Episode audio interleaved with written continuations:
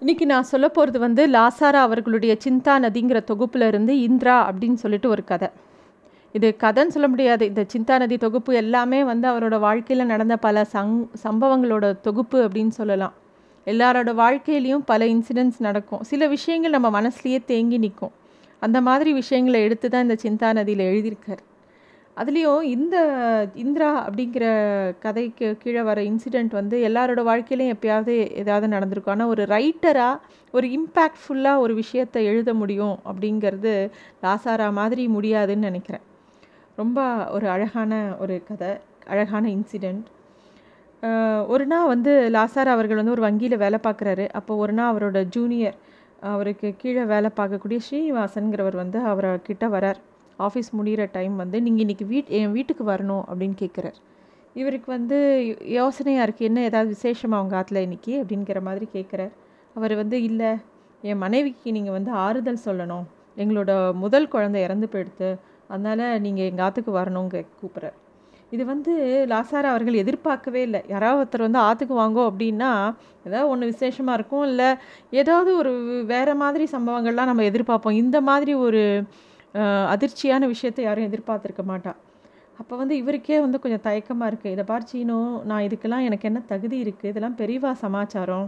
அப்போ லாசார் அவர்களுக்கும் சின்ன வயதாக தான் இருந்திருக்கணும். அதனால தான் அவர் வந்து அது அது வந்து அவருக்கே எப்படி இதை எடுத்துக்கணும் அப்படின்னு தெரியல. அவர் அப்படி சொல்கிறார் அப்போ வந்து ஸ்ரீனிவாசன் அவர் சொல்கிற no you are a writer you are gifted நீங்கள் தான் ஐ வாண்ட் இட் ப்ளீஸ் அப்படிங்கிறார். இந்த ஸ்ரீனிவாசங்கிறவர் வந்து அடிக்கடி ஆங்கிலத்தில் டக்குன்னு பேசுவாராம். நன்னாவும் பேசுவாராம். ரொம்ப கெட்டிக்காரர். உத்தியோகத்தில் இவருக்கு ஜூனியர் நல்லா வளரக்கூடிய ஒரு மனுஷன் அப்படின்னு இவருக்கு தோணக்கூடிய ஒரு ஆள். இவர் வந்து அழிச்சிட்டு வாத்துக்கு போகிறார் அவள் வீடு வந்து இது நடந்து ஒரு நாற்பது வருஷம் ஆயிடுத்து. கொஞ்சம் சில நினைவுகள் தான் அவருக்கு இருக்குது அவர் சொல்கிறார் வளைஞ்சு வளைஞ்சு ஒரு குடுத்தனம் போச்சு. ஒரு நீண்ட வீட்டுக்குள்ளே கடைசி வளையத்துக்குள்ளே அழிச்சின்னு போனால் வாசப்படியா கிட்ட வந்து ஒரு யுவத்தி உட்காண்டிருந்தா எங்களை பார்த்தோன்னே டக்குன்னு எழுந்துண்டா. Indira this is the famous La Sa Ra அப்படின்னு அவர் சொல்லியிருக்கார். அப்படி சொன்ன உடனே இவருக்கு கோவம் வந்துடுதான். ஏன்னா இவர் சொல்கிறாரு நான் இப்போ ஃபேமஸும் இல்லை இப்போ மட்டுமான்னு கேட்காதீங்கோ. ரெண்டாவது அந்த மாதிரி அறிமுகமே எனக்கு பிடிக்கிறதில்ல. யாராவது இவர் ரொம்ப ஃபேமஸ் அப்படின்னு சொன்னால் ஒரு மாதிரி எப்படி அதுக்கு எதிர்கொள்கிறது அப்படிங்கிறது இவருக்கு தெரியல. அப்போ வந்து ரெண்டு பேரும் அதாவது இந்த ஸ்ரீனிவாசனும் அவரோட மனைவியும் லாசாரா அவர்களை பெரியவர்னு சொல்லி விழுந்து சேவிக்கிறா.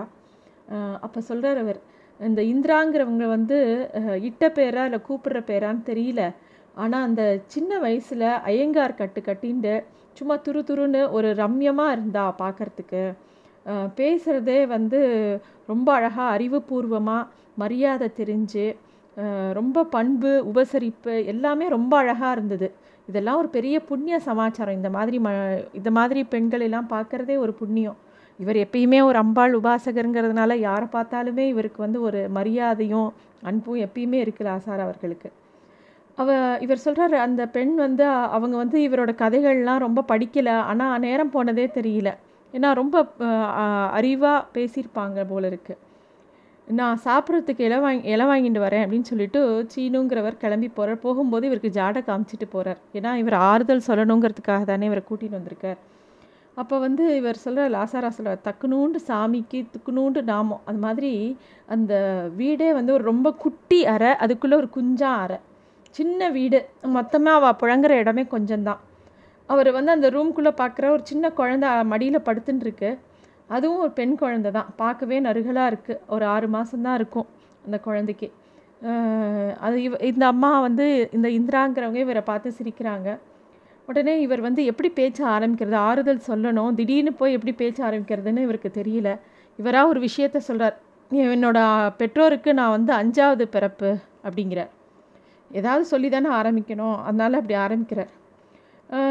அதுலேயே லாசாரா இந்த லைனை ரொம்ப அழகாக சொல்லியிருக்கார். என் பெற்றோருக்கு நான் ஐந்தாவது பிறப்பு என்றேன். எங்கானும் ஆரம்பிக்கணுமே.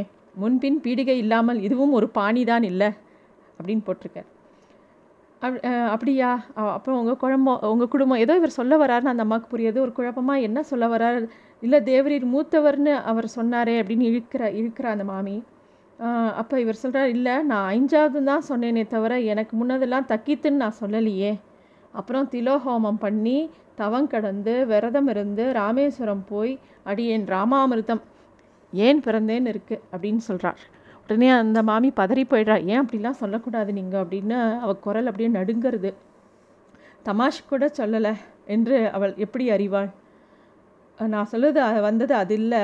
எங்கள் அம்மா சொல்லுவா நட்டதெல்லாம் பயிரா பெத்ததெல்லாம் பிள்ளையான்னு சொல்லுவா. அதை பற்றி தான் உங்ககிட்ட சொல்ல வந்தேன் அப்படின்னு சொல்கிறார் இவர் சொன்ன சொல்ல வராருங்கிறத அந்த அம்மா ரொம்ப புத்திசாலி டக்குன்னு புரிஞ்சுன்றா உடனே அவள் கண்ணில் அப்படியே கண்ணீர் அப்படியே தார தாரையாக விழருது. ஆனாலும் இவர் விடலை. திருப்பி தொடர்றார். அந்த குழந்த குறப்பிரசவமா நிறப்பிரசவமா இருந்து போச்சா உடனே போச்சா எதுவும் அறியேன். இப்போ நீ அழுவது சுமந்த கணத்துக்கா வளர்த்த பாசத்துக்கா? உனக்கு தான் தெரியும். துக்கங்களை ஒப்பிட்டு பார்ப்பது முறையல்ல. அவரவர் துக்கம் அவரவருடையது. ஆனால் இப்போ உன் மடியில் ஒரு குழந்தை இருக்குது அது உன் முகத்தை பார்த்து சிரிக்க நீ அதன் முகத்தை குனிந்து சிரிக்க. எப்படின்னு அவர் சொல்லிகிட்டே போகிறார் ஆறுதல். இவர் மனசுக்குள்ளே தோன்று இதெல்லாம் நானாக பேசுகிறேன் அப்படின்னு சொல்லிட்டோம். ஏன்னா இவ்வளோ தூரம் நம்மளால் பேச வருமா? அப்படின்னு அவருக்கு தோன்றுறது அப்புறம் அதுக்கப்புறத்துலேருந்து அவர் வாத்துக்கு ரெ மாதத்துக்கு ரெண்டு தடவை போவார். அவளை ஆனால் இவாளை வந்து அவாத்துக்கு இவர் கூப்பிடவே இல்லை தன்னோட வீட்டுக்கு வரும்படி. அந்த குழந்த எந்த குழந்த அவர் மடியில் அந்த அம்மா மடியில் படுத்திருந்ததோ அந்த குழந்த பேர் கீதா.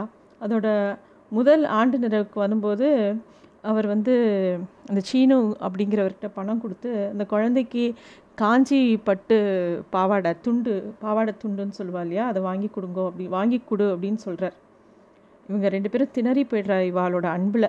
ஏன்னா அந்த நாளில் அந்த மாதிரி ஒரு பாவாடை துணி வாங்கிறதுங்கிறது பெரிய கணிசமான ஒரு ஐட்டம் அது. இப்போயுமே பட்டு பாவாடை ஒரு துண்டு வாங்குறதுனாலே அது நல்ல காஸ்ட்லி விஷயந்தான் அது சரி ஐயாவுக்கு எங்கேருந்து இந்த தாராளம்? குழந்த மேலே பாசம் பொங்கித்தா? இல்லை கொல்லையில் காசு மரமா? திருவல்லிக்கேணியில் அதுவும் வாடகை வீட்டில் கொல்லப்புறமா இடமும் ஏவலும் நன்றாக பார்த்து கொண்டாளே. அந்த குழந்தைய நான் தொட்டது கூட இல்லை. அப்போ கர்ண பரம்பரையாக்கும் அப்படின்னு அவரே தன்னை கேள்வி கேட்டுக்கிறார். கர்ணனை பற்றி இந்த இடத்துல ஒரு விஷயத்த ரொம்ப அழகாக சொல்கிறார் லாசாரா. கர்ணனை பற்றி பேச்செடுத்தா கொடுப்பதுங்கிறது கருணையால் மட்டும் எல்லாரும் கொடுத்துட மாட்டா. அதாவது ஒரு குழந்தைய கர்ணனோட வாழ்க்கையை எடுத்துட்டா குழந்தை பிறந்த உடனே ஒரு மூட்டை கட்டி அதை ஆற்றுல கொண்டு போய் விட்டு அது பாட்டுக்கே கடைசியில் அது உயிர் போகிற வரைக்கும் அதோட வாழ்க்கை முழுக்க கர்ணனோட வாழ்க்கை முழுக்க வஞ்சிக்கப்பட்டது தான். அவள் அம்மா வஞ்சித்துட்டா தெய்வம் வஞ்சித்தது எந்த எல்லா அம்சங்களும் அவனுக்கு இருந்தும் எதுவுமே நிறக்கலை சாபங்களுக்கும் குறைவில்லை. தாய் மூலம் அவனுக்கு உண்மை தெரிஞ்சால் கூட கடைசி வரைக்கும் அவனால் யார்கிட்டேயுமே நான் இவளோ இவளோட புள்ள அப்படின்னு சொல்ல முடியலையே. சரி அப்பாவை பற்றி பேச வேணாம். ஆனால் அம்மா இவதான்னு கூட சொல்ல முடியலையே. ஏன் அவன் கொடுத்தான்? அவனுக்கு வந்து வாழ்க்கை மேலே ஒரு வெறுப்பு இருந்தது. தன்மேலேயே கூட ஏதோ ஒரு வெறுப்பு இருந்தது கர்ணனுக்கு. விதியை உன் கைவரிசை இவ்வளோதானா இதுக்கு மேலே உன்னால் முடியுமா? அப்படிங்கிற மாதிரி விதியை பார்த்தே ஒரு சவால் விடுற மாதிரி ஒரு எண்ணம். அதனால தான் அப்படியே எல்லாருக்கும் வாரி வாரி அள்ளி கொடுக்கறது. என்ன வேணுமோ எடுத்துக்கோ. என் கையில் என்ன இருக்கோ எல்லாத்தையும் கொடுத்துட்றேன். எல்லாத்தையும் எடுத்துக்கோ. நான் கொடுக்க கொடுக்க எனக்கு விஷய விரக்தி கூட கூட உனக்கு அபஜயம் அப்படிங்கிற அந்த மனநிலையில் இருந்தேன் என்று வைத்துக்கொள்ளுங்களேன் இத்தனை கசப்புக்கு காரணம் எதுக்கு? சொல்வதில் பயனில்லை. அதனால் நிலைமை மாறப்போவதில்லை. அதனாலேயே சொல்ல தேவையும் இல்லை அப்படிங்கிற அதாவது லாசாரா வந்து தான் வந்து அந்த பாவாடை துண்டு வாங்கி கொடுத்தது கூட எனக்கு ஒரு நல்ல குணம். எனக்கு ரொம்ப தாராள மனசு. அதனால் வாங்கி கொடு வாங்கி கொடுத்தேங்கிறத யாரும் சொல் நினச்சின்றக்கூடாது. நிஜமாக அவருக்கு அந்த நிமிஷம் என்ன மாதிரி மனசில் ஒரு விரக்தி இருந்தது அப்படிங்கிறத இந்த இடத்துல ரொம்ப அழகாக பதிவு பண்ணியிருக்கார். இது ரொம்ப ஒரு பெரிய சைக்காலஜி ஒருத்தர் வந்து அப்படியே அள்ளி அள்ளி கொடுக்குறானா அது வந்து எல்லா சமயம் நல்ல விதமாக பார்க்க முடியாது. சில பேருக்கு அவளுக்குள்ளே இருக்கிற விரக்தியோ வா மனசுக்குள்ளே இருக்கிற ஓட்டையோ கூட அந்த மாதிரி கொடுக்க வைக்கும் அப்படிங்கிறத இந்த இடத்துல சொல்கிறார் ஆயிரத்தி தொள்ளாயிரத்தி ஐம்பத்தொன்னாம் வாக்கில் எங்கள் வங்கி பெரிய வங்கியோடு இணைந்த போது ரீட்ரென்ச்மெண்ட் கோடாரி ஸ்ரீனிவாசன் மேல் விழுந்தது. பிறகு அவன் பிஸ்னஸில் புகுந்து விட்டான். ஒரு அச்சுக்கூடம் சின்னதாக ஆரம்பித்தான். இவரோட ஃப்ரெண்டு ஸ்ரீனிவாசன் வந்து அதுக்கப்புறமா வந்து தனியாக பிஸ்னஸ் பண்ண போயிட்டார். அவர் ஒரு பக்கம் போயிட்டார் இவர் ஒரு பக்கம் போயிட்டார்.